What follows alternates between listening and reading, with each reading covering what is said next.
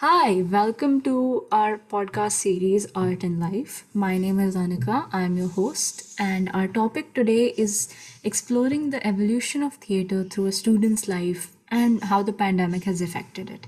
And today I have with me Uday Soni, student at Shiv Nadar School and longtime theatre enthusiast. Thanks, Anika. It's great to be here. So, Uday, tell us a bit more about yourself. How long have you been involved in theatre? Well, my interest in theater began from an early age, mostly as I suspect, as most of us did, uh, from cinema. I often enjoyed watching movies such as uh, Dil Dulhania Le Jayenge or uh, English uh, cinema. Like, I believe I saw Oscars, uh, sorry, Schindler's List at an early age, and that really had an impact on me. Oh, From there, I went to public speaking in primary school. And obviously, as my experience branched, as I branched out, I started to get into a more uh, physically performing version of it, hence acting as I do today.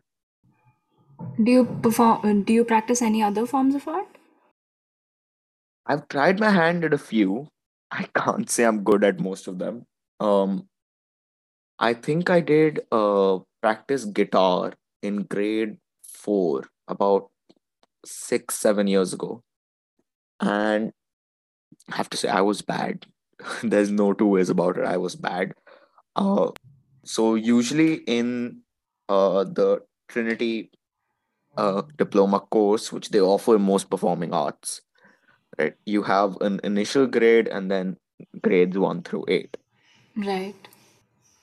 I combination. I did learn the notes to Sweet Home Alabama, however. That I still remember. So just theater then. Yeah, mostly. So like you've been doing this for a while now. You've been doing this for how long? Close to eight, nine years. Wow, that's a very long time. So how would you say things have changed? Like in the eight, nine years you've been practicing theater. Well, uh, like I said, I originally started with public speaking. I think I was in second grade, and my school was putting on a production of um, Alice in Wonderland. Now, me being in the second grade, I had no skills whatsoever, right? Except I could run my big mouth. I So the teachers made me a background character of a Touch Me Not. Uh, instead of keeping the play as it normally would be, the school decided to keep a more narrated version. There were two narrators. Uh, the day of the play, one of the narrators fell sick, and the teachers were frantic looking around. And somehow I realized that I knew all of her lines. So the day of the play, I just stepped up and took over the role of narrator from the background character of uh, uh, Touch Me Not, a little flower. Oh So I think that's where my interest really began, at least for the speaking part. Quite a promotion there. Background character to narrator. So what about other actors? Like Of course, you've had this one play. What other experiences have you had, especially in terms of collaboration? So, uh, like I said, theater is a mostly reactive art, right? So often the best way to uh, to make a scene is to play off the other actor's emotions. Hmm. Uh, so in my class, uh, our teacher used to make us do an exercise called improv tag, where two people would uh, start an improv scene. In the middle of it, so would uh, snap his fingers. Everything, everyone would pause where they were. He would tap one person out and bring someone else in from the ring of uh, uh, viewers. Um, I had a friend, uh, let's call him Arjun for the sake of privacy. Uh, he had a weird obsession with Nazis. So oftentimes, if we were in a uh, in a scene together, he would automatically take the role of either a Nazi soldier or an officer or Hitler himself. I Oh, think one time he even brought a mustache, a fake Hitler mustache to put on. that's So everyone has their own interests. Yeah. So everyone has their own interests, but it's good to play off. You always learn something new whenever you act with anyone else. Amazing story there. I would like to act with this person at least once. Okay, now coming to the fairly large elephant in the room the pandemic. So, you've been, we've been in a pandemic for what, close to two years now, and I believe you've been doing theater throughout it. Has it Yes. changed anything? I mean, of course, it has changed a lot of things, but how has it changed the way you practice theater? Okay, so uh, I do a diploma course from the Trinity College of London and from the school. So usually Hmm. what we would do every year is that an examiner would come out from Britain at a certain time of the year, and we would spend our year perform uh, practicing performance pieces to present to him.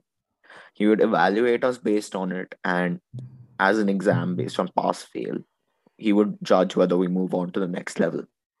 Now, usually he would come to the school itself and you would act in front of him. But this year and last year, we were made to, we had to make videos of our performances. I'll put it that way. Oh, that's And very different. yeah, it was interesting because you also got a chance to control your environment, right? I Yeah. uh, completely overhauled my room. I learned to use the table, the chair, the wall, even. And instead of playing off uh, the examiner's reactions, which granted weren't many, they were usually very stoic, uh, I learned to just sort of play off the camera. Everything was internal. And that led to a very, uh, I'd call it a quieter piece, but it also brought a lot of strength to it. That's very interesting how it changed the way you act. Like, usually it's, as you said before, also, it's very reactive. You play off the people you're acting with and the audience versus just doing it to a camera. Okay, circling back to collaboration here, what has that been like during the pandemic? Right. So, uh, once again, regarding my classes, usually there were about five of us in one batch, and we would often uh, present our pieces to each other for prep. Right. We'd uh, show each other, we'd point out some things that someone could have done different, what someone was doing wrong, maybe a little uh, twitch that they had that they didn't notice, or something that they could add. Hmm. Instead, this time, uh, online, of course, people aren't really as responsive as they used to be. So I learned to go over my own tapes, right? I made videos of my own performances. I looked through them and I learned to study my own body language in a way, which was very interesting. In terms of collaboration, I learned uh, to play off less people's facial expressions and uh, more on their tone of voice and how much emotion could be expressed through that. I think theater has taught me to be more open minded, right? You're always taking a new perspective. Like um during uh what do you call it? During my Trinity performances, uh, one year I had done Shylock's speech from Merchant in Venice, and the next year I had done uh Portia's speech from the same. Both of them diametric, diametrically opposing characters, obviously, both in the same story, but it gave me a look into their into their mindset, which I think sort of inspired me to take that sort of look in every part of life, not to look at things, you know, from one side of the coin. As always, there are two sides. Two sides to every coin. exactly. And it's also led me to be more, uh, I'd say, flexible in the same way. Because, like you said, there are multiple ways to do things. You could, and it, I think it taught me, most importantly, the importance of tone. The tone can turn an absolutely heartbreaking speech, like, say, um, Hamlet's soliloquy from Hamlet, uh, to be or not to be, right? Depending on your Yeah. tone and your body language, it could turn from an absolutely heartbreaking existential crisis sort of speech into a comedy or a ballad or anything you want, really. So it all depends on your tone and the way you deliver. So that Yeah. also made me more careful with my tone in real life.